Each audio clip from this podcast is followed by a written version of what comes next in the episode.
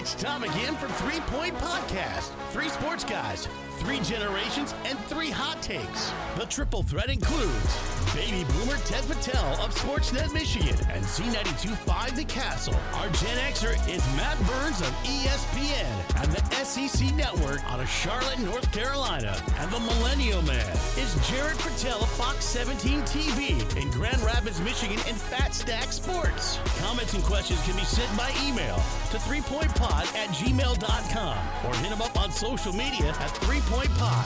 The fellows will get it rolling right after this from our partners.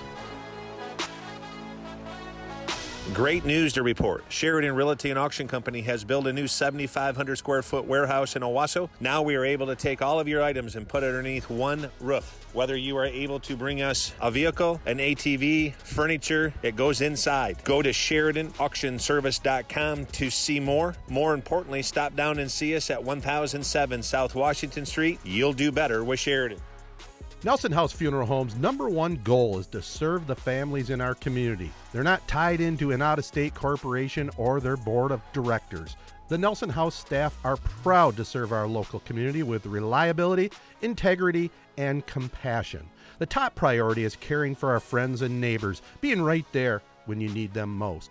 With unique service to represent unique lives in mid-Michigan, ensuring your loved ones receive the honor and celebration they deserve. The business started in eighteen eighty and continues the tradition today with chapels in Owosso, Chesaning, and New Lothrop.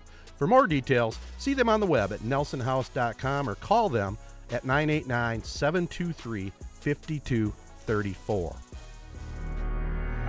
Rivals Tap House and Grill is the area's go-to spot for the best in food and drink. Meet up with your friends and catch your favorite sporting events on over twenty high-def flat-screen T Vs. And our one hundred twenty inch projection screen. Rivals can handle your large or small parties and is an awesome spot to put on your fundraising events. Weekly food and drink specials including gourmet burgers, wings, pizza, homemade soup, and salads. Rivals also stocks a large selection of craft and domestic brews. Rivals Tap House and Grill, the official gathering spot of Three Point Podcast, located on the corner of Shiawassee and M twenty-one in Corunna.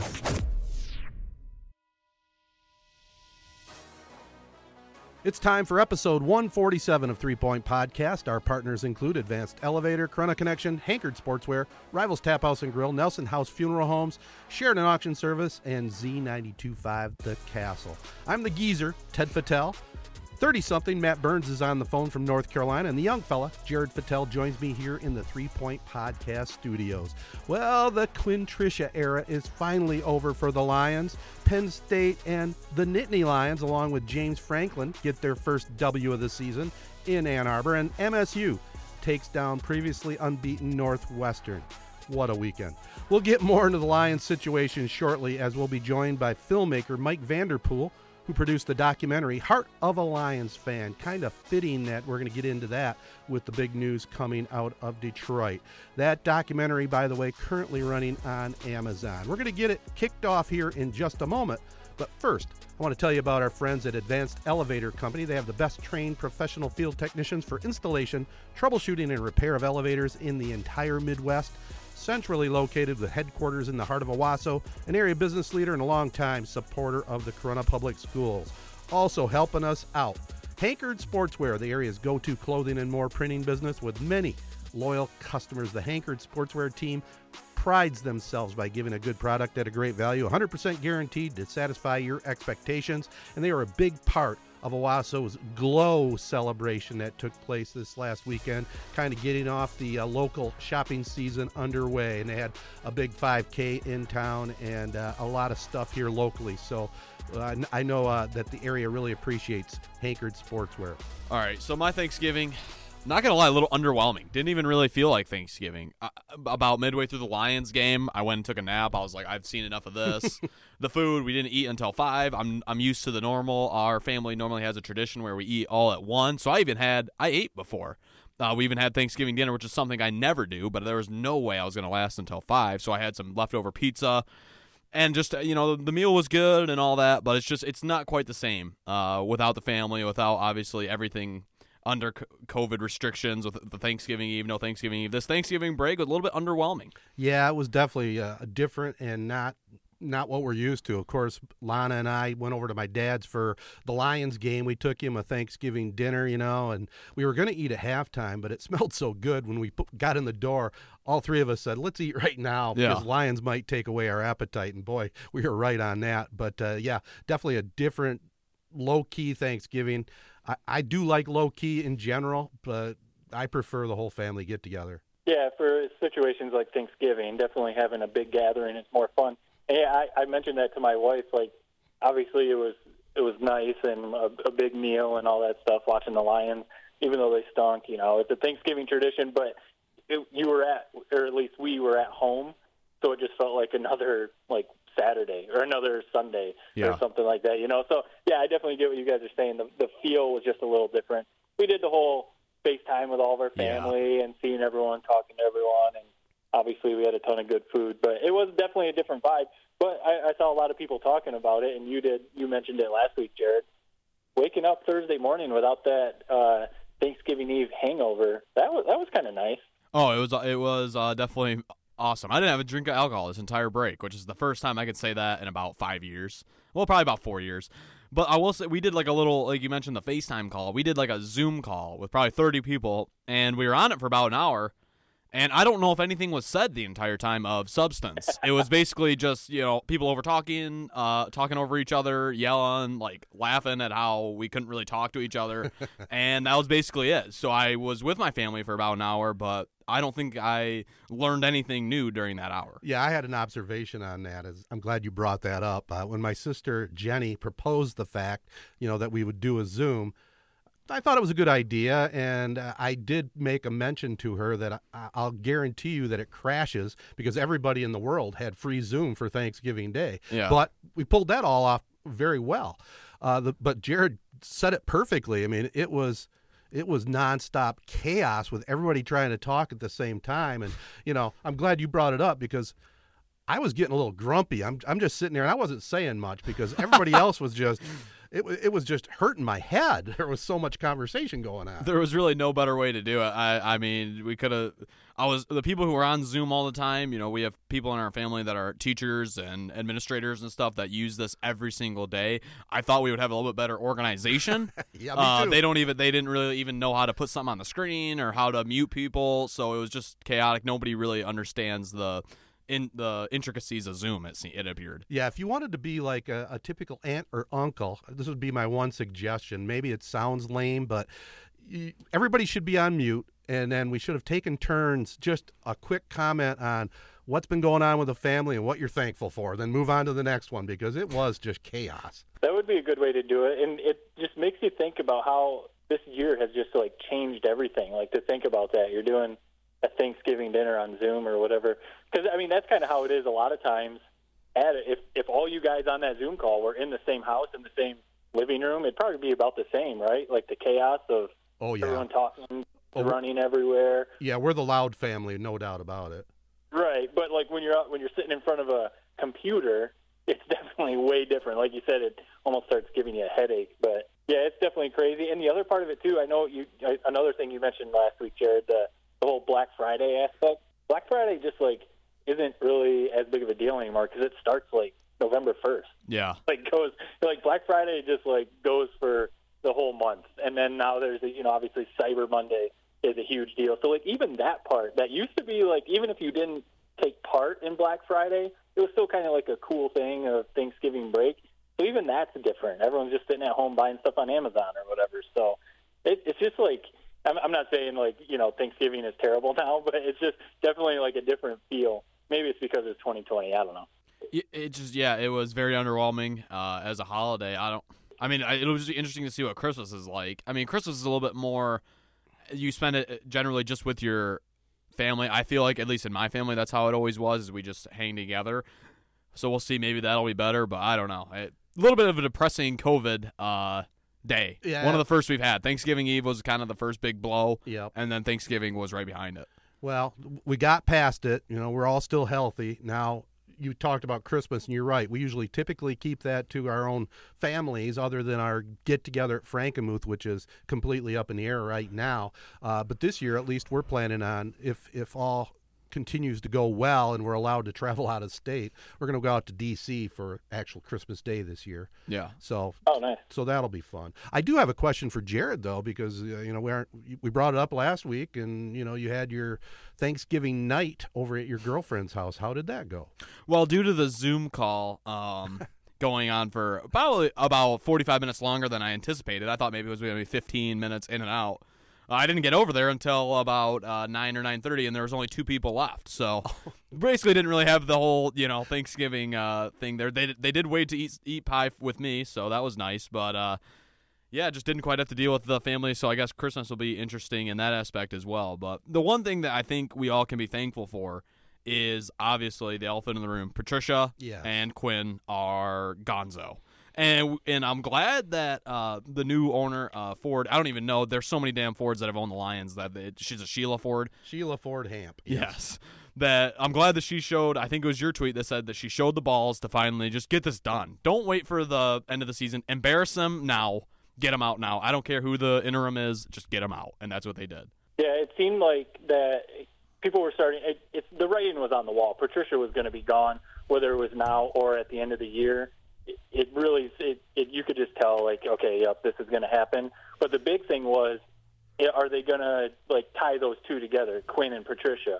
Are they going to keep Quinn and let him bring someone else in, or are they kind of, like, attached at the hip? So I'm, I'm glad they sent them both out, because if they would have kept Quinn, it would have felt like it wasn't really, like, a big change, you know, like, whoever yep. they're going to bring in as head coach, Quinn is still there. So I'm glad they, they shipped them both out of town. The funny thing was, like, when they actually announced it, though, it was yeah. like, I forget exactly. It was during the Michigan game anyway. I think it was in the third quarter maybe. Yeah. And, you know, obviously, so that's like Michigan's in a battle with Penn State. So that's what everyone, at least like in the state of Michigan or whatever, that's what they're like watching. Michigan State was getting close to kicking off at three thirty. So that's all anyone is thinking about, college football Saturday. And then, boom, the hammer comes down. Patricia and Quinn are gone. So it's almost like, why didn't they announce it Friday morning? Why didn't they wait until – maybe even wait till Monday, or you know, like you know, to announce it. But let's slip it in while Michigan is playing, while everyone's paying attention to Michigan, and maybe it won't be that big of a deal. I thought that was kind of funny. Yeah. It's it's brilliant. I mean, now they don't have first take. Probably the, well, it'll be like a little ten minute segment on E S P N on Monday. Whereas if it was on Friday, it probably would have been thirty minutes. So they probably would have talked about it. I think it's smart. It just bury the lead. Now no one's really even going to remember it. It's kind of even like for us. It's it happened yesterday. It almost feels a little bit late breaking now. That's just kind of the way the sports world works now. And the way is, the thing that bothers me the most about how they did it is the fact that it's almost like, why why do it on like Thanksgiving weekend? Right? Like, why would you not do it right on Friday? Obviously, like you said, Matt, right after they embarrassed us all. Like, give us at least like a, a Lane Kiffin is what I wanted for the for the Matt Patricia era. I wanted it to be where he's getting on the plane, getting ready to go back, and then they say, dude, you're not getting on the plane. You're fired. No turkey for you. No turkey for you. I wanted his Thanksgiving yeah. ruined, which it probably was already because he got embarrassed on national T V, but still, just, I mean, what a bad regime it's been. You know, it was an interesting way that uh, they did announce it, too. You talked about it happened right during the Michigan game, and Michigan State was getting ready to kick off. And I don't know if you guys caught it on Twitter, but uh, apparently none of the local Detroit media was allowed to check in on the Zoom call and ask any questions. So I thought, again, the Fords uh, wielding that power, they didn't want to deal with any, any snarky questions from the Detroit media. And uh, I don't know, timing's everything, I guess. Yeah, I mean, maybe they're waiting until Monday, or maybe they're going to have another press conference or something, you know, to answer questions. Maybe they didn't want to, like, deal with that just this weekend. So, yeah, I'll be curious to see, like, when they actually, actually open avail- availability to the media. But, you know, like like you said, Jared, it, it was just, like, such a depressing regime. Like, I saw the stat since two thousand four, the Lions are four and thirteen on Thanksgiving, but Caldwell, Jim Caldwell was three and one. So, like, that, all this stuff is starting to bring back. All the talk on Twitter is, did they jump the gun on firing Jim Caldwell? And I know we've talked about it a little bit, but like, does how the things have played out with Matt Patricia, are we back to thinking they jumped the gun a little bit on Caldwell, or where do you guys think on that? I'll raise my hand right up. I mean, I was on the on the, the wagon to get rid of him because they weren't going any further than nine and seven, or you know, the first round of the playoffs, and I was wrong. I mean, they probably would be way better off if they would have just kept Caldwell. At least looking at it in hindsight, they still would have been competitive. Who knows? Maybe they would have won a playoff game. But I'm not on board saying you bring Caldwell back. I mean, that, that ship has sailed, in my opinion. Who is so? Who even is the big name that I is uh, obviously the Chiefs' offensive coordinator, Bieniemy. I, I'm okay with that hire. In terms of the guys that I think would be a home run hire, I, everyone's going to throw out Urban Meyer. It's not happening. Might as well. The ship has sailed on that one, as you like to say. So you might as well just stop throwing that name out there because it's not. I'm not happening. Alone though. I don't know if you've noticed that. There's other. Oh, people. I've also seen uh, uh, graphics of him wearing Texas gear. So I, I don't think that we're the only people okay. that are doing that. I think it's pretty much every fan base in the country. Um, so. I, I like I like the idea of Bieniemy. I would be I would be behind that hire, but I want Louis Riddick, I, and I know that he's kind of the big name. I don't know if it's whether or not just because people actually know who he is, where most G Ms you don't even know their names. But I think he seems like a really smart guy. It seems like everybody in the N F L circles is like this guy. I don't we don't understand why he's not a G M. So let's bring him in. He's a big name hire. And let's just get some new blood. Like the G M is almost the more important position because that's the problem we've had is we can't draft. We have sucked in the draft, the like under the Bob Quinn era. It's time to to maybe start getting some guy that's going to make some big moves, like getting rid of Stafford, and stop kind of just retreading the same like core that we've had for the last fifteen years. It seems like. So you're not you're not on board with maybe like Herman Moore posted out there. He'd like to see Chris Spielman back in. In the no. organization. Oh, bring him in gosh, as president no, of operations no. or something? I don't want Spielman. No? I'm sick of Spielman being our uh, announcer. He announces every Lions game in history. It's horrible. I'm sick of him. Yeah. Yeah, the the one thing I always wonder, you know, fans, I think, fall in love with former players when they're trying to, like, get into coaching or some sort of management role. They think, like, because they were such a great player for the team, they're going to be a great running the organization or coaching the team or, you know, whatever. I think, like, sometimes that's just not necessarily a good idea. Like, I don't know, would Spielman even be good in that role? I, I don't even know because yeah, I don't think he's held that role anywhere. He, he's just been an announcer in his post-playing day career. But I, I think, Ted, you mentioned president of operations. I think if they were even thinking about it, that might be a good idea, have him come in and be president and, like, oversee things. Right. But I, I like you, Jared, what you said. Louis Riddick would be a great hire at G M to start, you know, kind of be the guy to, like, make the moves. The trades and, you know, make all those those calls and stuff like that. Bieniemy would be great as a head coach, but my thing is, like, I, he has such a good I, – unless he has goals to be a head coach in the N F L sometime, but he, he has, like, the perfect situation as offensive coordinator with the Chiefs. Andy Reid is there as head coach, so really, like, most of the, I guess, pressure falls on Andy Reid. He's got Patrick Mahomes and, like, the most electric offense with the Chiefs, unless he has, you know, unless he has goals to be a head coach. Why would he leave the Chiefs to go coach mm-hmm. the Lions? Like, that's what I would – why would you go to that mess? The roster's a mess. If you're going to trade Stafford, what, are you going to, like, draft a quarterback? So now you got a, you know, like, two- or three-year rebuilding period. So I like, I just – when people throw out Bieniemy, it's just like, I don't know if he'd even want to go there. The one thing I do hope is that they do – I mean, you mentioned, like, new blood. I hope they get someone young. I'm not just saying, like, age is a thing, but it seems like they always just go after these, like, older defensive coordinator type guys, Rod Marinelli, Morning Wig, uh, Jim Schwartz. You know, Sh- Schwartz was a little younger, but, you know, another defensive-minded guy. So, like, why can't they, like, just get someone like a Bieniemy or like a Joe Brady who's with the Panthers? He was with the L S U, mm-hmm. you know, yep. in college. Get someone young. Get someone who's going to be, like, bring some energy, running up and down the sidelines and, you know, a little, like, life to the Lions. Because if you just bring in another defensive-minded guy, I feel like it's just going to be – same thing over again. That is what we always have the such boring head coaches. That's and that's the thing. It's like like you, Ted. You're talking about like Urban Meyer. They're not coming to the Lions. Even Bieniemy, he probably isn't coming to the Lions. Look, we need to swing like for the fences with these guys, like a Cliff Kingsbury, like guys where you almost kind of laugh when they're hired. Like, what the hell did we hire this guy for?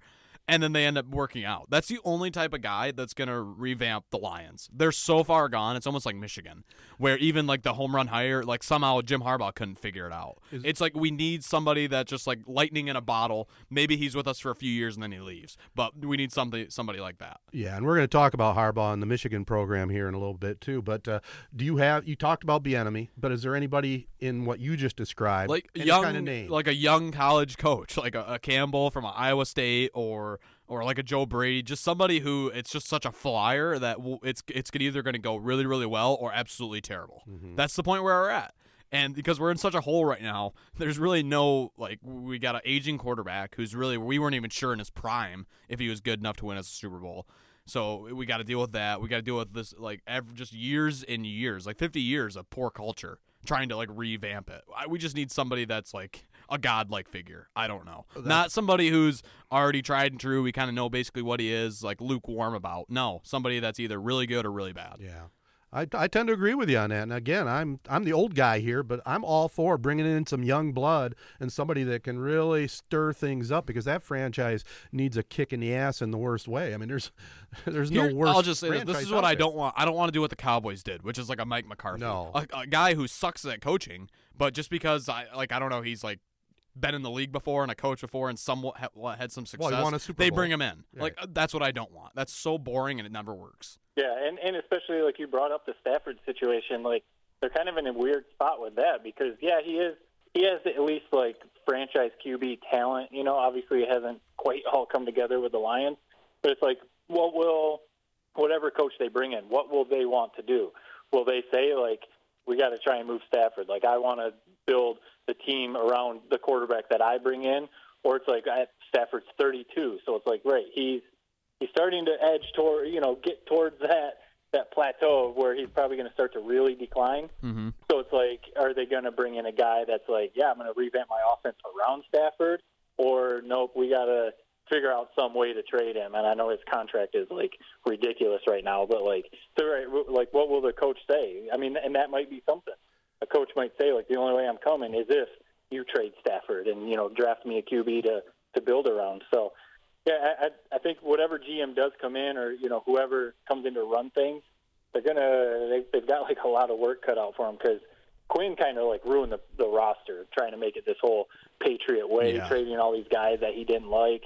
You know, now you're seeing all these former players tweeting and coming out and basically saying, like, finally, and, like, throwing Patricia under the bus, basically.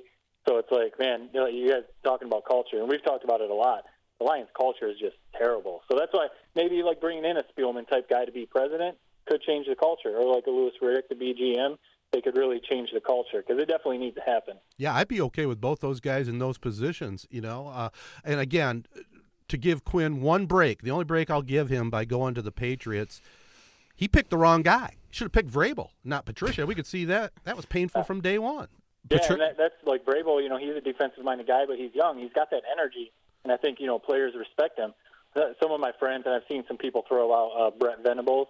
He's a defensive coordinator at Clemson. You know, I don't know if he has, again, I don't know if he wants to come to the N F L and be a head coach, but that would maybe be a guy – you know, like you said, like not, not just the recycled N F L guy that's just bounced around everywhere. That could be someone to throw a ton of money at if he wants to come to the N F L. But um, they they need something to revitalize it because yeah, if they if they just bring in another defensive coordinator type guy like Patricia was, or you know, like like a Marinelli type guy, I, I just feel like what what's there going to be to get excited about as a Lions fan. Absolutely. No, and that's what the, the one thing I'll just say that's the cracks me about the Vrabel and Patricia. Like, take one look at Vrabel, take one look at Patricia. You right. nothing. You don't need to know anything about the resumes or anything. Just look at them and tell me who you think is a better coach. There's an like, e- easy answer right there. But if you, even if you look at the resume, where did uh, where did Patricia play college ball? Rensselaer or something? And he was a rocket scientist major or something. And yeah. then you have Vrabel. That was a stud in college, was basically the captain of the Patriots defense. Yeah. He played N F L football. I mean, who, who are the players going to who are the players going to respect? Exactly. Exactly. This guy who looks like he couldn't even like run up, run one hundred yards on a football field, or this guy who looks like he could play in the N F L tomorrow. Like, no doubt. Well, this is our Lions heavy three-point podcast. We'll have a little bit more. We're going to talk with our special guest coming up right after this. But I want to tell you about Nelson House Funeral Homes. Their top goal, that's to serve the families in our community. The number one priority is caring for our friends and neighbors and being right there when you need them the most. More info on the web at nelson house dot com. Also helping us out, Sheridan Auction Service. They always have a wide variety of items and real estate on the docket. Stay up to date by checking their website at Sheridan Auction Service dot com. And our favorite go-to place when uh, COVID ends, that's Rivals Tap House and Grill, the official sports bar of Three Point Podcast. Yeah, keep supporting them by calling in your takeout orders. That's Rivals Tap House and Grill in Corunna at the corner of M twenty-one and State Road. Well, next up on the pod, very timely with the Lions and their big news with Quinn and Patricia gone. We're going to be talking with Mike Vanderpool, who if, about two or three years ago decided he was going to put together a little documentary, and we're going to find out about that documentary, Heart of a Lions Fan. Mike, welcome to Three Point Podcast. Hey, guys. How's it going? Well, it's going good, and I think we're all in agreement that at least the Lions pulled the trigger and, you know, opening the door for some future optimism, let's say. Yeah, I've, I'm still smiling. I don't know if you uh, saw my video last night, but I did a little dance and toasted a drink up to some of the former players who were tweeting about stuff. But, uh, yeah, it's a, it's, it's, it's, it's a good day to be a Lions fan, I guess. Well, better than Thanksgiving Day and that debacle, that's for sure. Yeah, that was a hard watch. There have been a lot of hard watches lately. Yep. Well, I wanted to ask you about your documentary. That's really what we got you on here for, and I was a little late to the to the table finding out about it. You, it, this has been in the works for quite some time, but uh, had a chance to watch it on Amazon, and like everybody that listens to our podcast knows, I'm the old guy. I was born in fifty-six, okay? So technically, I did see the Lions' last championship, even though I was still in diapers. But, uh, you know, watching this franchise and how futile they've been, uh, the one sniff we got was the ninety-one season.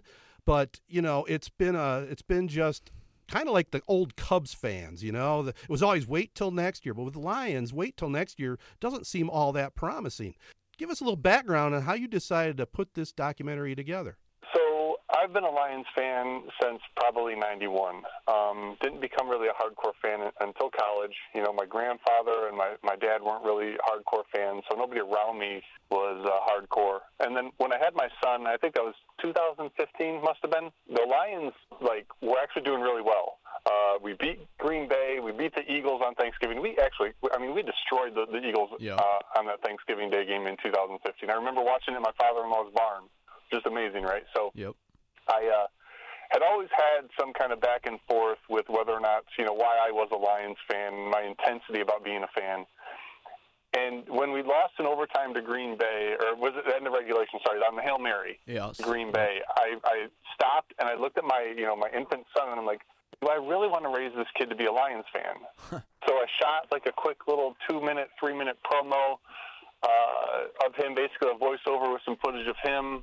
And then that sat kind of on the shelf for about a year uh, after that. Finally showed that clip over to Matt Derry. Um, I'm not sure if you guys know who Matt is. You know, Locked on Lions podcast. There's a whole bunch of stuff. He owns Detroit radio. And uh, he said, he's like, dude, you got to do something with this thing. I'm like, yeah, okay. So I talked to a producer friend of mine. I uh, talked to uh, Matt Barth over at Riot Film, uh, who, you know, does, does some pretty amazing video production work. And we got together and said, hey, let's just do this. So two thousand sixteen season, I believe, we just started going out and interviewing people, going to tailgates, hanging out, and trying to understand, like, why on earth, through all of the nonsense, are we even still Lions fans? Yeah. And that's kind of what the film explores. So you talk to, obviously, a lot of different Lions fans. Is there one that sticks out to you as maybe the biggest Lions fan that you know, maybe the biggest Lions fan in the world? Not really, because to pick one is really hard, right? Like, yeah. you've got... You've got, like, uh, Ron Crackiola, Crackman. He's probably the most recognizable, mm-hmm. right? He's got his overall, cut-up overalls, and Who Loves You, Baby, all that kind of stuff. And he's at every game, and, and he's the he's the typical, hey, we'll get him next time type guy. Yeah, who has everything yeah. actually down about a loss. Um, then we've got uh, Kevin Lawson. He's in our film. I actually met him through Freddie the Pizza Man, who was also pretty instrumental in, in helping to put this documentary together. And, you know, his story about his relationship with his dad and what it meant for him is just pretty amazing. So, I mean, we're all different. You know, not not all the fans dress up in the crazy costumes. Some of us, you know, just ranting on Twitter. But it's just an amazing group of fans when when you really look at it. Like, that was one of the, you know, not to give it away, but one of the conclusions to the to the film is, is the reason we're all still fans is because it's such a cool family atmosphere when we when we hang out and we all share this kind of hope of things being better for us, you know, in the future as Lions fans. Well, as they say, misery loves company, and if you're a Lions fan, you have plenty of misery, right? Well, yeah, there's, you know, that was the original premise for the film was uh, I thought about going and talking to psychiatrists and psychologists and stuff like that and being like, why are people Lions fans? Is it because they're optimists or because they're masochists? Mm-hmm. And I really think that based on, especially, you know, recent history with Patricia and Quinn, the best part about being a Lions fan, outside of just the community of fans, is this idea of hope, right? And over the past at least couple games, if not couple years, there hasn't been much hope for Lions fans. Like, I know people, you know, Lawson, Kevin and I used to go, uh, we'd share season tickets, and he quit buying them this past year. He's like, I'm not buying them. I'm done. I'm I'm done going to games. Well, I should say he's done buying season tickets until the team actually does something differently. Talking to a whole bunch of other fans over the past couple, you know, months, days, whatever, like, there was a real, like, just, we were all pretty much beat up and hopeless. Yeah. And I think that's the, the the firing of Quinn and Patricia has given us all hope. And that's that's sometimes the best you can get being a Lions fan. One thing I always think of when when I talk to my friends, because I have a lot of friends and, and coworkers ask, like, how are you still a Lions fan? Basically what, what you're talking about, you know, living and going through this year after year after year. And I think I always say, like, I think part of it, too, is the family aspect. And, you know, I mean, I'm, I've been a Lions fan my whole life, so I almost feel like I'm not going to quit on them now. Because I feel like if once I quit on them, that's going to be when they turn it around, and then it's not cool to jump back on the bandwagon.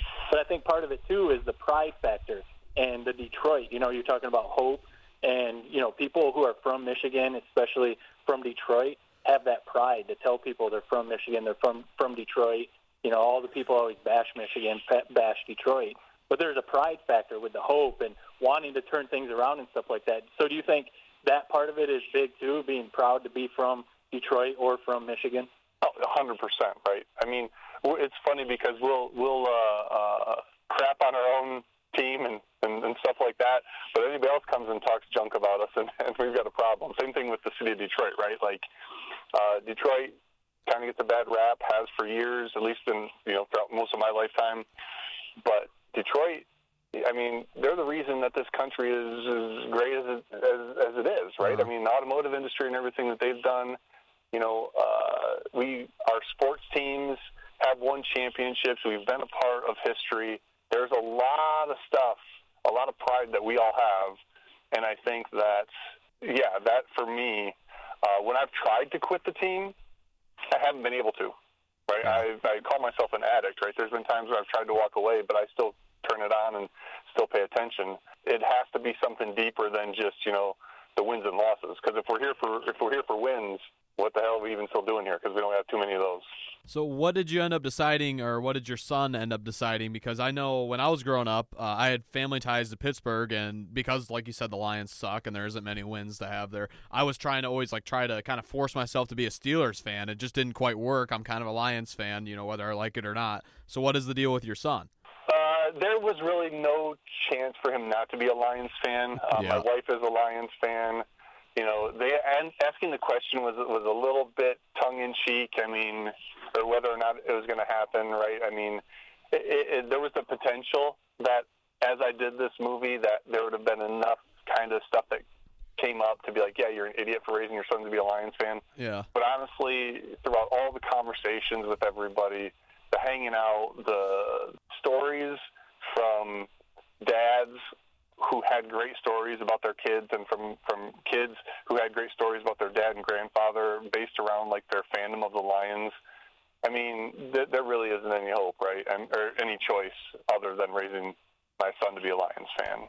Yeah, you got to, and, I mean, I fall right in that same category. I mean, Jared's twenty-one, you know, I'm sixty-four, but my dad's still alive. He's ninety.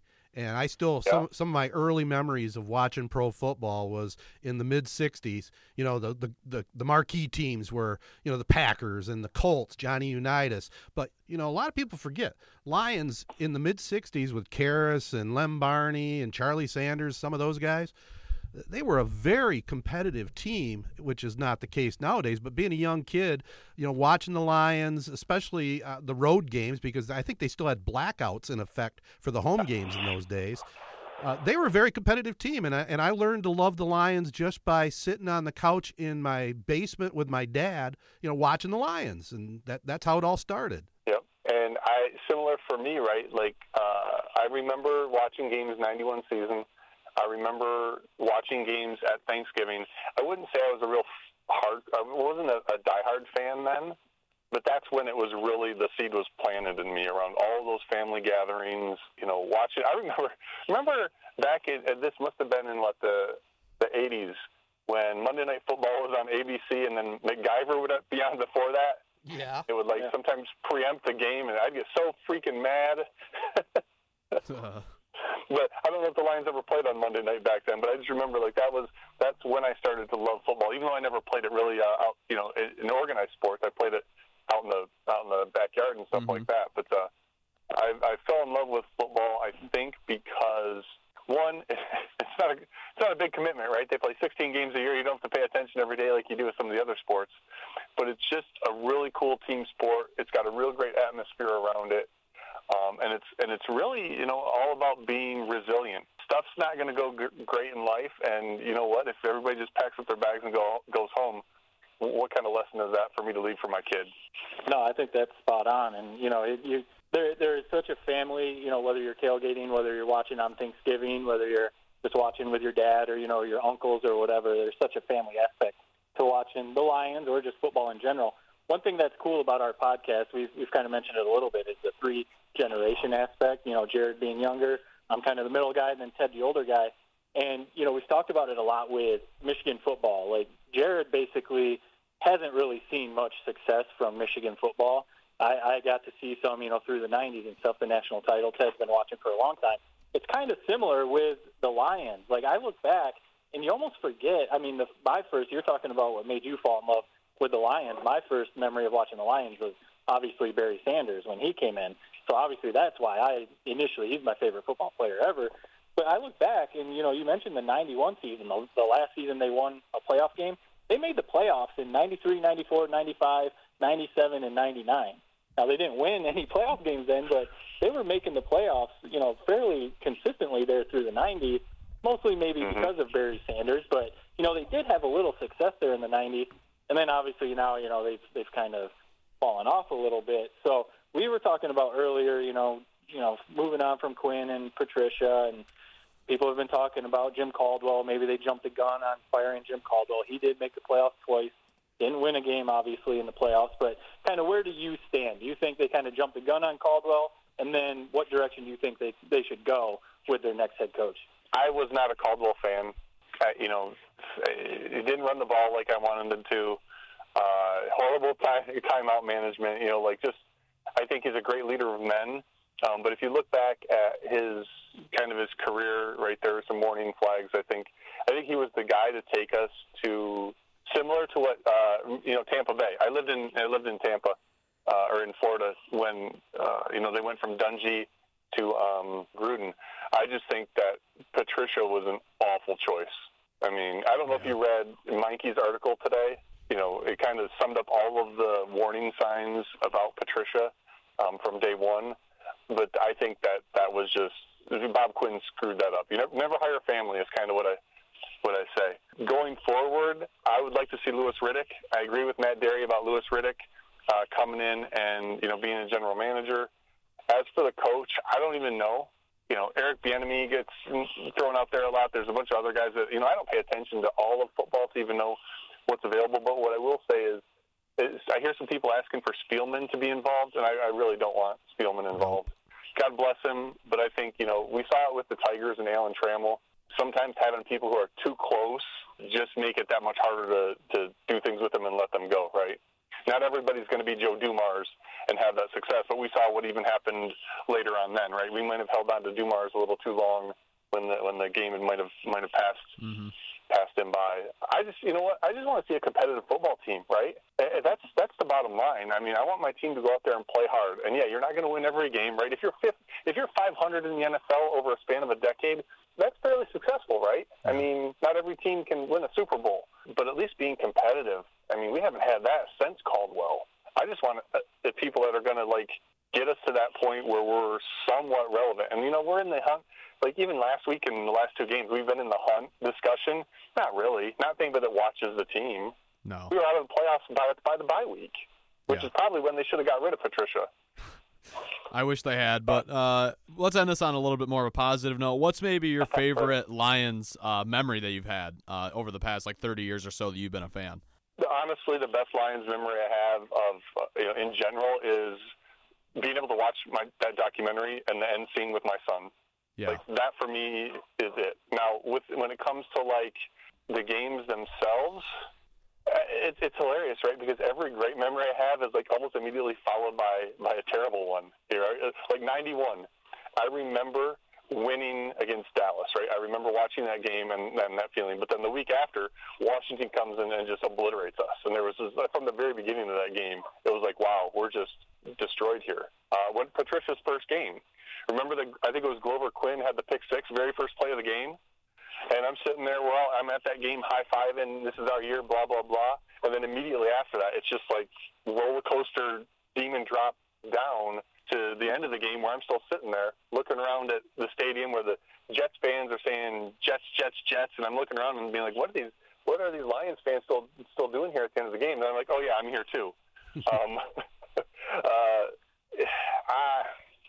I, I don't know, man. It's it, that's the problem, right? Like, I don't have one thing in yeah. my mind that really sticks out as a great thing inside of a game, because usually the great things or the most memorable things are the times we either got jobbed by the refs, yeah. right, and and things like that. And I think that's one of the things that happened with with Patricia is, like, it stopped being about other things being the ones that cost us the game, you know, quote, cost us the game, right? Where it was us costing us the game ourselves, and that became hard to stomach.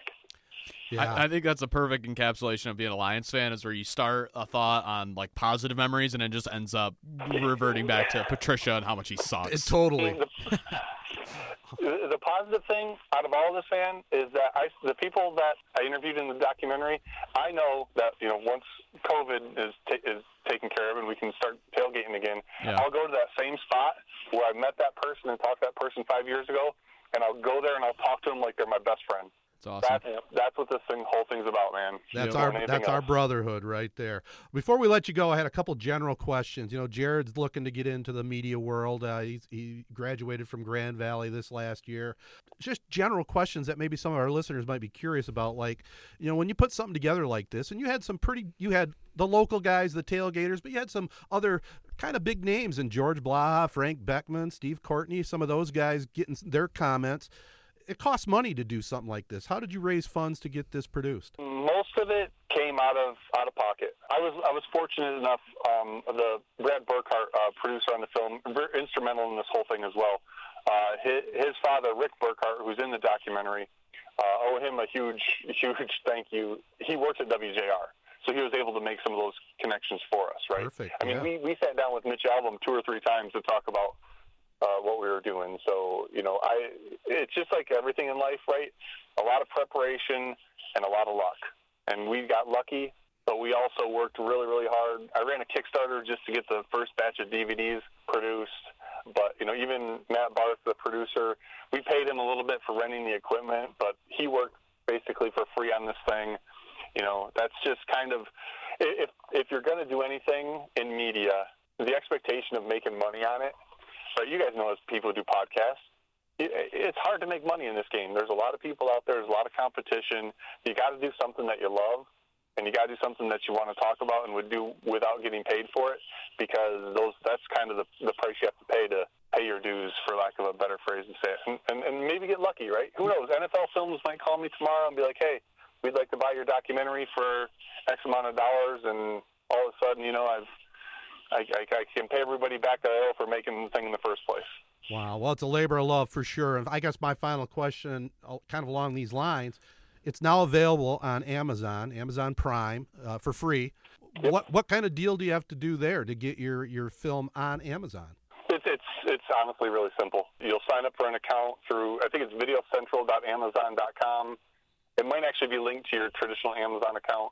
And you basically upload your media and your art, and, you know, check some boxes, and, and it's good to go. It's not, it's honestly not that difficult. We had looked at the um, traditional distribution route, but man, this uh, film, media, music, it's all a freaking, hmm.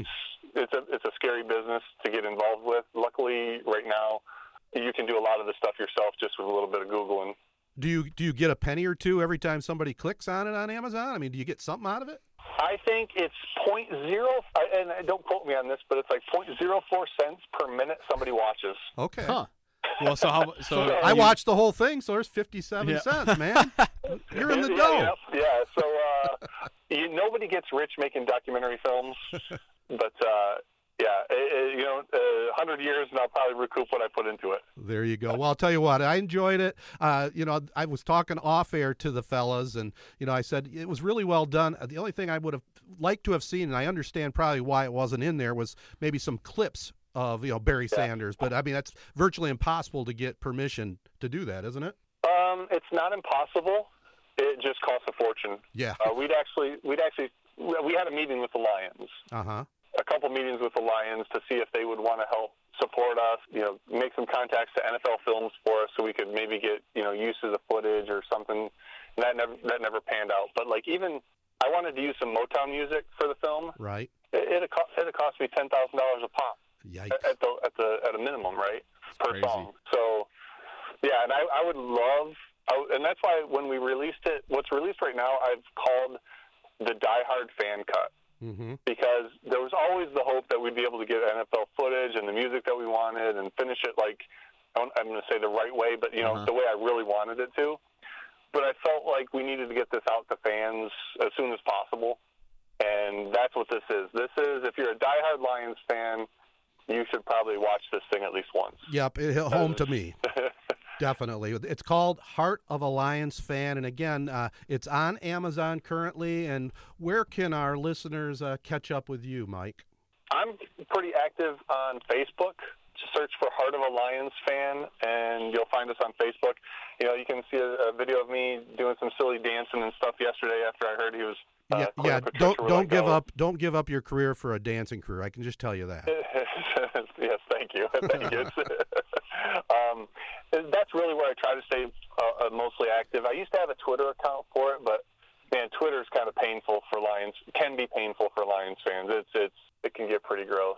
All right. Well, uh, Mike. So Facebook's where I hang out. Heart of a Lions Fan. All right. Well, we'll keep spreading the word here. Mike Vanderpool, thanks for uh, spending some time with us here on this Three Point Podcast. We appreciate it. Yeah, no problem. Thank you. Thank you, guys. Appreciate yep. appreciate your time.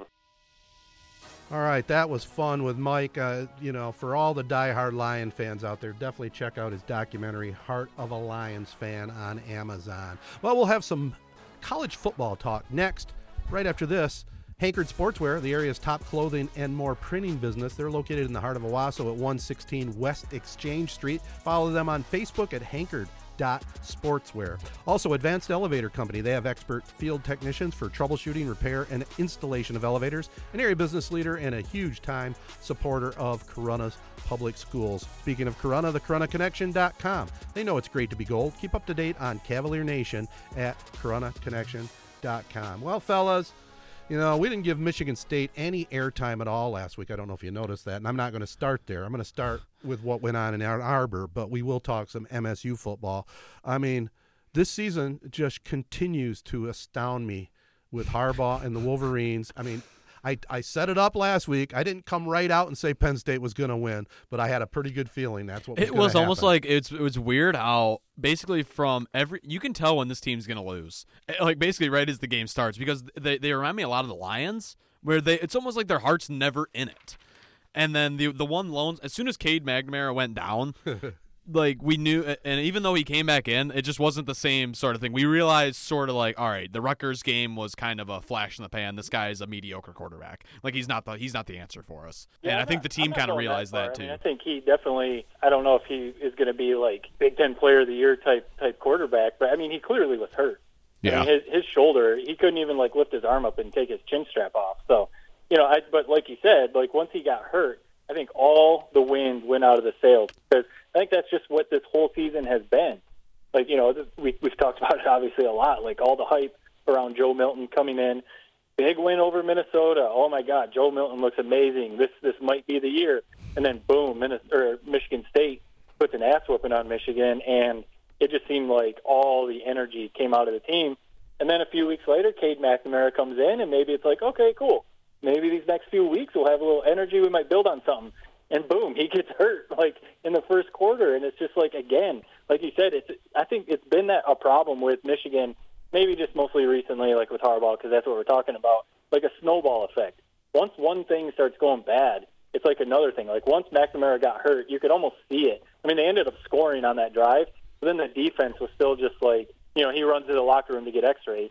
And that's what, you know, you can just tell, like the defense is – the energy is out of the game, and they're just giving up big runs, and they're letting their Penn State's quarterbacks run around like they're Johnny Manziel or Lamar Jackson yeah. or something. Sean Glover. It's just like it, it's a snowball effect. It's like when they play Ohio State, you can tell once one thing starts going Ohio State's way, it just snowballs, and then they're losing by sixty points. And it, it, that's you know we were texting a little bit last night or whatever, but the effort. I mean, you you kind of mentioned it. The effort is the biggest thing to me because it's like you can get outplayed, or you can be in a battle, or you can get you know Ohio State kind of has like more talent right now. So you know some of that stuff.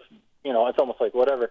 But the effort part, that's what bothers me. Like, when you can sit there and watch, and you can see receivers running routes like they're just jogging, or you can see missed tackles, and you can see linemen getting pushed around and stuff, it just it seems like they're checked out. It seems like they're just happy to be there, not paying tuition, and they're waiting to get to the N F L. And it's just it, it makes it really tough to watch. It's it's funny, and I, I don't want to keep reverting back to Joe Milton, but for that little bit he was in, my God, he looked horrible. And it, that's almost like the biggest indictment of Harbaugh is how in the world did we have all this hype leading up to this guy, how he was so awesome, how he was this good. That I know we t- kind of joked how, well, yeah, he probably looked good in shorts. No, there's no way he did. He's so inaccurate. It's almost like unbelievable that he was ever – like the starting quarterback at Michigan. It's it's it's hilarious how inaccurate he is. Well, not to pile on, but yeah, I mean, we we've seen enough of his throwing, which it's, there's it's, a glaring, it's got a comical. There's glaring weakness there, but to see a guy of that size and still twinkle toe around trying to get yardage instead of using that big frame and just going full bore, you can tell he just doesn't want to get hit. Yeah, I don't know if something. I mean, clearly it seems like it, we talked about it last week. It seems like his confidence is just completely shot because, like, he came out with that first drive and the first the first throw makes a great throw, yeah. like ten yard completion, and it's like okay, but then like the rest of that drive, I honestly, and I'm not taking a shot at you, Jared. I think you yeah. could have made better throws out there than he was. No. It was just like what what is he doing? And then you're right, Ted. Like he had a scramble on one of the drives he was in where he ran for like eight or nine yards, but there was like there was a it, it seemed like there was a seam where he could have like. made a hard cut and at least got two or three more yards or something. Yeah. Yeah, like you said, he just kind of like twinkle-toed, kind of shoved a dude and went out of bounds. And, you know, you don't want to, you don't want to like take a shot and be like, I, I would have like trucked that guy and gained five more yards or something because we're not out there playing. But right, when you see a dude, six five, two forty-five, and he can't even like do a Q B sneak and gain half a yard, it's just like, I don't, I don't know if it's a confidence thing or, or what, but it's just, it's disappointing. And it does just seem like, these guys must just, I mean, they're they're looking two weeks down the road and seeing Ohio State on the schedule, and they must just be like, get us the hell out of this season. And like, like let's just get done. Pray for COVID. Because it looks bad. Yeah. No, man, it's funny you say that because legit during the game, I had a, probably a two-minute discussion in my brain on whether or not I was more accurate than Milton. Like, just obviously I don't have the arm power, but like just and I know it's kind of like obviously I'm probably not. But I the think thought was I think the thought were. was kind of it was like in my head like, dude, this guy like hitch routes and slants, he's like missing them by a mile. Like, I don't think I would have been that far off. I would compare your game, Jared, since we're going to get right into it, more of McNamara's, really. I mean, he, McNamara throws a pretty good ball. He does, yeah. you know. Maybe he doesn't throw yeah. a sixty-five-yarder, but he throws a good ball. Yeah. it's And even even with a bum with a bum shoulder, he still made some good throws. But you could tell. I'm curious to see, to see what comes out. Like, did he have a separated shoulder? I mean, he probably wouldn't be playing with a separated shoulder, but something was clearly up. Yeah. The dude's arm was just, like, dangling there. So, yeah, I'm curious to hear, like, what comes out from the medical reports. But, it, yeah, like, on those first couple drives when he was actually, like, healthy, I guess, it seemed like we were almost, like, in for a shootout because Penn State was just moving the ball like it was nothing. And Michigan actually was running the ball well with Haskins. And then they get back to their stupid running back rotation where he, he gains, like, seventy-four yards in those first couple drives and then doesn't touch the field for, like, two or three drives. And it's just like, where's Haskins? This dude is, like, crushing it right now. Why is he off the field? And then McNamara gets hurt, and Milton comes in and starts throwing it up through the scoreboard at the big house. And it's like, dude, what? I, it's just like, what is going on? And then you see the report. I don't know if you guys saw. I tweeted it out. Someone, um, I forget what, it was like with the Wolverine Digest or something. Uh, they were sitting behind the bench watching the game, but oh. also watching Harbaugh and everything going on. And But part of it, it was just they were, like, talking about the energy on the sidelines and everything. And there was one paragraph in there that just stood out. And there was that deep ball that McNamara actually hit to A J. Henning, gaining, like, I don't know, whatever, twenty-five, thirty yards. That acted like a pretty good pretty good play. But in, in the article, it talks about that when that play happened, Harbaugh had to turn around and he looked at the bench, the guy sitting on the bench, and no one was up. Everyone was just sitting there. No, there was no energy, and Harbaugh had to, like, scream at the guys and say, like, get up. Like, we just had a huge play. Cheer. That's, like, that's terrible. I mean, I don't I don't care if you're an oh and seven team or someone, something playing in the A A C or playing in the M A C or something. Like, man, I, I don't know. Maybe it's just my, my pride, because I feel like if I played for Michigan, I'd be excited no matter what. But it's like, how are, how does Harbaugh have to turn around and scream at the players to get excited about a big play? That, that's not a good look. Especially when you remember the post-Rutgers game uh, speech where none of the games in the past mattered. You know, it was a clean slate for these guys. And if they won the rest of their games, no one would give a shit what happened in the past. But, yeah, it was a, it was a fake. It's fake. They're, like, you don't like rooting for these this team. There's nobody on this team that I, like, love. You know, there's yeah. there's literally, legitimately not one player that I love. You know, you're talking about the the, the getting excited, you know, getting fired up. And, and I'm not going to use this as any kind of real excuse, but there's got to be a factor when there's no fans there. I mean, it's it's basically like a glorified scrimmage, you know. Yeah, you're wearing the uniform and and you're playing another team, but man, the field definitely has to has to be from the gut, and they don't have that going right now. Yeah, it's the it's the number one thing, and you, that you add on your resume or when you're in a job interview, like the one thing you, that everyone always says, I'm self-motivated. You know, that's like the one thing you add on your resume, or, you know, yep. like in your cover letter, you tell like a Uh, in a job interview, you're self-motivated. That's what bothers me. Obviously, coaching is huge. Coaches have to get these guys amped up, get them prepared and everything like that. But how are these guys not, like, out there saying, but being self-motivated? How are they not out there saying, like, I'm playing for Michigan right now. Some of these guys may be playing to prove themselves to, like, have a starting gig next season, or if they are, like, at, in the position to go to the N F L draft. How are you not, like, self-motivated enough to go out there and, like, bust your ass and play as hard as you can and not just look like idiots out there? Like they, they look like they look like they shouldn't even have two wins this season. Right. And it's just it's really frustrating to watch, because there is a lot of talent on the team.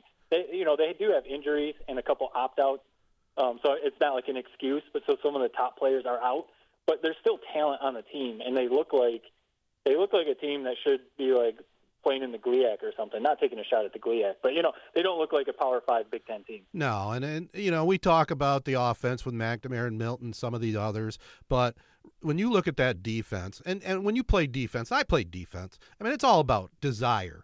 And these guys, uh, they're, they're one of the worst tackling teams I think I've ever seen. I mean, it's like you don't, they don't want to hit anybody. They don't want to wrap them up. And if I was Don Brown or on that defensive coaching staff, you know, if I saw that one time where some guy didn't make an effort and try to make a tackle, I'd put the second stringer in. If that didn't work out, I'd put the third stringer in. These guys are all on scholarship. Here's here's the pro- I don't know who the recruiting coordinator is, but are we li- like we talk about the coaching and this, but it, I think more of it's honestly just like the recruiting. These players are bad. Yeah. They're all bad. They're all bad. Like, there's really, like I said, like I was saying, there's nobody I love. There's no one on this field who I feel like is like a really good player. It's just, Not we've many. lost a lot of guys. Like, obviously, we've recruited well in the past. All these guys going to the draft. It's like, it just feels like this year it's just like a talent depletion. There's no one there. Well, will we all agree with this? I don't know if we all will, but this is my statement. It's pretty obvious to me. Michigan State's a better team. We didn't think so. We thought maybe it was a fluke. But Michigan State's a better team than Michigan. They got they got more motivation. Maybe man for man, they're not better. I don't know, but they, they seem to be. be. They might be. Yeah. I think the the word you're using, better team, is definitely true, because they play better as a team. Yeah, maybe like on paper, Michigan might have, you know, better recruits or some, you know, guys that will actually play in the N F L or something. But, yeah, the better team for sure, because they're out there fighting and they're out there beating top ten team. They already you know, they they put it to Michigan, made Michigan look like a J V team or something. Yeah. I think definitely they, they play with a chip on their shoulder, and that's something that, you know, you wonder about with Michigan.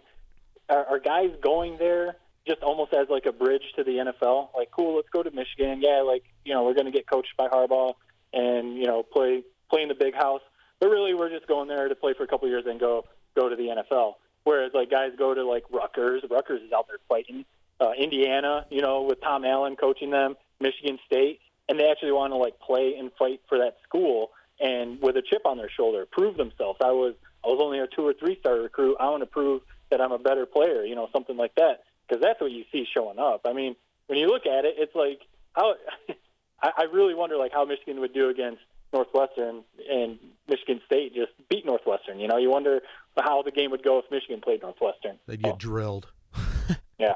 You know, and I, I, you got to give credit, and I think our Spartan fans got to be pretty happy with Mel Tucker right now, because we're talking about it. The, the game of football, it is a team sport, and they're playing as a team. They may not have the greatest players in the world. By golly, Rocky Lombardi, though, he's he's fiery and seems to have some respect in that locker room, and Tucker seems to have the right mojo on the sideline. And, you know, uh, Michigan's got some real decisions to be to be made. Really. Yeah, I, I think we. Could, I, I don't know about you guys, but I, I'm all out on Don Brown. I'm fine, one hundred percent fine if he's if he's gone. I don't know if it's his fault or not, but it's crazy how we go from loving that guy, like calling him Doctor Blitz and stuff, to the point where it's it's just he's horrible. Well, that's that brings up and, the big question, well, you know, fellas, is what what at this point, you know, at this juncture.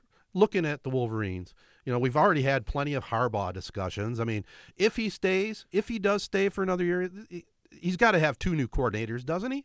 Yeah. You're yeah, out I on Gaddis now, huh? Michigan's in such a weird spot because he has he has one more year on his deal, so like next season, and people always talk about that's like a death sentence for a college coach, because how do you recruit saying that you only have one year on your deal? You don't even know if you're going to be there for a year.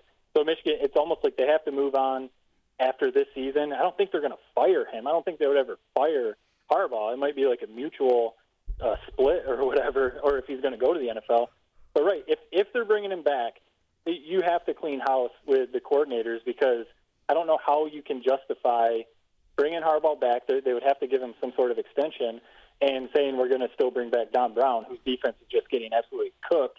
Or, and even Josh Gaddis, then the offense doesn't look like they're doing a whole lot. Like, so yeah, if, if they bring back Harbaugh, I think you almost have to basically fire everyone on the staff and hire all new coordinators. And I don't even know, you know, who, who they would go after and and for those positions. But I don't. It, it's tough because, you know, like Bill Parcells, he has that famous line, like, "You are what your record says you are." And I know I've said like I, I I'm still in support of Harbaugh being the head coach. I just wonder if they're at the point where, like, if they make a bad hire, like what the Lions did with Patricia, they would send the program back five, seven years.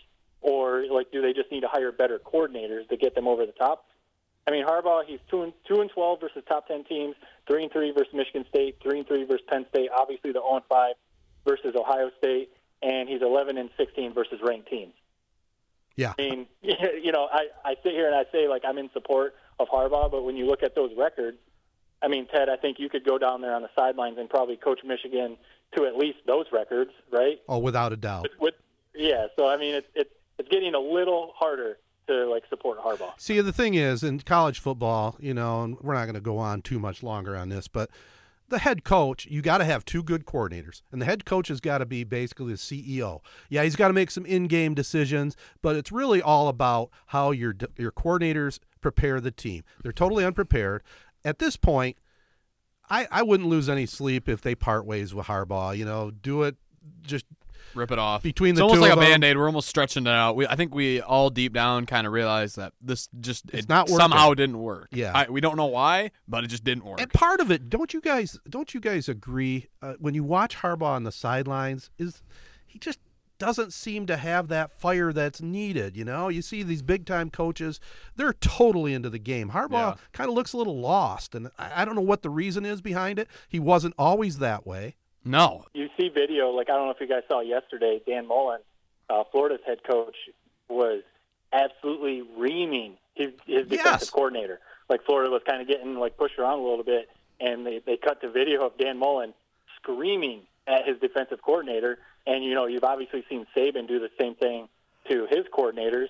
And I don't – I mean, not that we see everything Harbaugh does, but it doesn't seem like he – you know, I don't know if he doesn't hold his coordinators accountable like that or what. But, um, yeah, I don't know if he's lost his fire or what. But the thing I would like to see, and uh, maybe I'll, like, leave it on this. I, I, I'd be happy to see them give him, like, a three – I don't know if they would do this. Like a three- or five-year extension, but with, like, a school-friendly buyout. Like, only – like a three hundred thousand dollars, five hundred thousand dollars buyout. Because, you know, like you if saw, Will Muschamp got fired, yep. and he had a fifteen million dollars buyout. So he's he's sitting pretty right now. He got paid fifteen million dollars to wow. go away.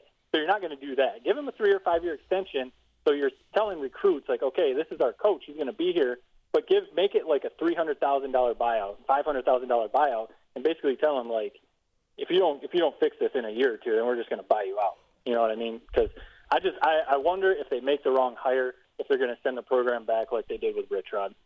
I hope not. And I'll just say this about, I mean, we kind of, you know, obviously glossed over Michigan State a little bit. I, Mel Tucker, I love this guy. I, I wish I hated him. I really do. But I, I like everything he says. Even after they beat Northwestern, he said, you know, you're not going to change culture overnight. This was like kind of a basically a flash in the pan. Like, this shows what we're capable of, but we're still have the same culture that we had when I basically came in. So I just like that he said that. That basically it wasn't like, oh, look what I did. It's yep. more of a kind of this was a little bit lucky. And just Northwestern obviously wasn't the eighteen, eight, number eight team in the country. Like, if we really think about it, like they had one win over Wisconsin. We're still not even sure how good Wisconsin is. And they had some close games and as some well. close wins against other Big Ten teams. But they're a top twenty team. I'll say that one hundred percent. And yet again, Michigan State and Mel Tucker shows they're basically in a better spot than Michigan right now, which if you would have told me at the start of the year that that would be the case at this point, I I literally would have bet a million dollars that that wouldn't have been the case. Yep. Well, we'll see what happens down the road, but uh, – boy, just sad situation in Ann Arbor right now. Um, before we wrap up this podcast, I wanted to just throw this out at you, Matt. I see you watched Tyson and Jones last night, did you? I did, yep. Give us a little breakdown of that. I mean, honestly, I, like I, Mike Tyson looks like he could probably win the heavyweight belt back because, uh, you know, he maybe isn't as, like, quick on his feet. But I don't know. His punches and the way he moved in that ring looked like he was almost in his prime. It seemed like, I mean, Roy Jones, he was definitely, I mean, he, he was old, but, you know, I still wouldn't want to take a punch from him. I'm not saying that. But it looked like Tyson, I mean, I don't know if you guys saw it, it ended up being a draw. Yeah. But Tyson definitely won the fight. I mean, that's just that just shows how stupid boxing is. Yeah, I'm so Tyson s- definitely won the fight. But it seemed like Tyson was, like, holding back a little bit. Like, he didn't want to knock out Roy Jones because he was, he was landing basically any punch he wanted.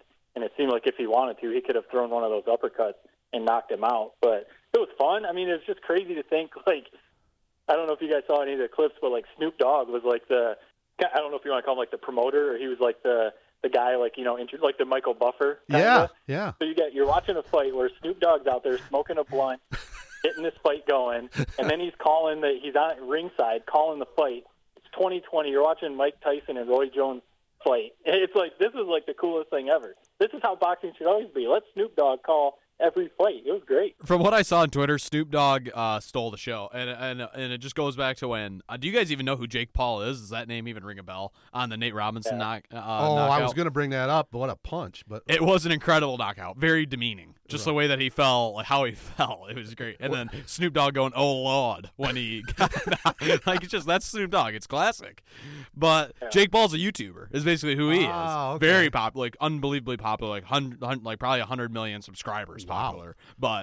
But uh, yeah, Nate Robinson just totally embarrassed. I tell you what, it looked like it lived up to, ended up being a pretty good pay per view when it was all said and done. I'm gonna definitely watch it when it becomes available for free. That's for sure, no doubt about it. Uh, one final, final thing, you know, it got kind of swept under the rug. It was the golf match two, right? Did anybody watch it? I didn't. I didn't have any interest. I I, I turned it on for about a minute or so and watched Charles swing, but I watched it and I thought, this is nothing like the first time around. I think part of it was that was the only game around, right? When they yeah, and the thing is, like, who the heck really wants to watch Steph Curry play golf? Yeah. I, I, the way is like, get another pro. Right. I, like, I, it's no no wonder Phil, Phil Mickelson and Charles Barkley win pretty much handily. Like, people, Steph Curry is sort of like Tony Romo, where it's like a fake how good he is at golf. What, a football like you're not Saturday, you're not you're, you're not up it? to a pro's level of of ability. You're right. uh, good for an amateur, but you're not a pro.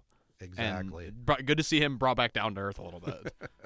All right. Well, let's just leave it there. We'll call it a wrap, everyone. Just uh, don't forget, follow us. Let our partners know you listen in. They include Advanced Elevator, Corunna Connection, Hankerd Sportswear, Rivals Tap House and Grill, Nelson House Funeral Homes, Sheridan Auction Service, and Z nine two five The Castle. We want to thank our special guest, Mike Vanderpool. Check out his documentary on Amazon, and uh, we'll check in with you next week. For Jared Patel and Matt Burns, I'm Ted Patel. Thank you again for supporting Three Point Podcast, and make sure you mask up out there, everybody.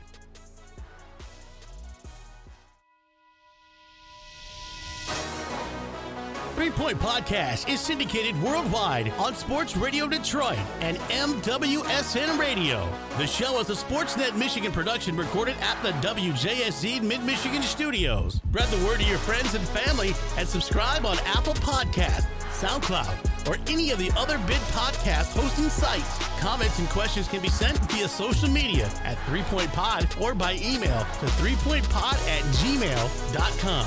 Thanks for listening, and until next time, bye for now.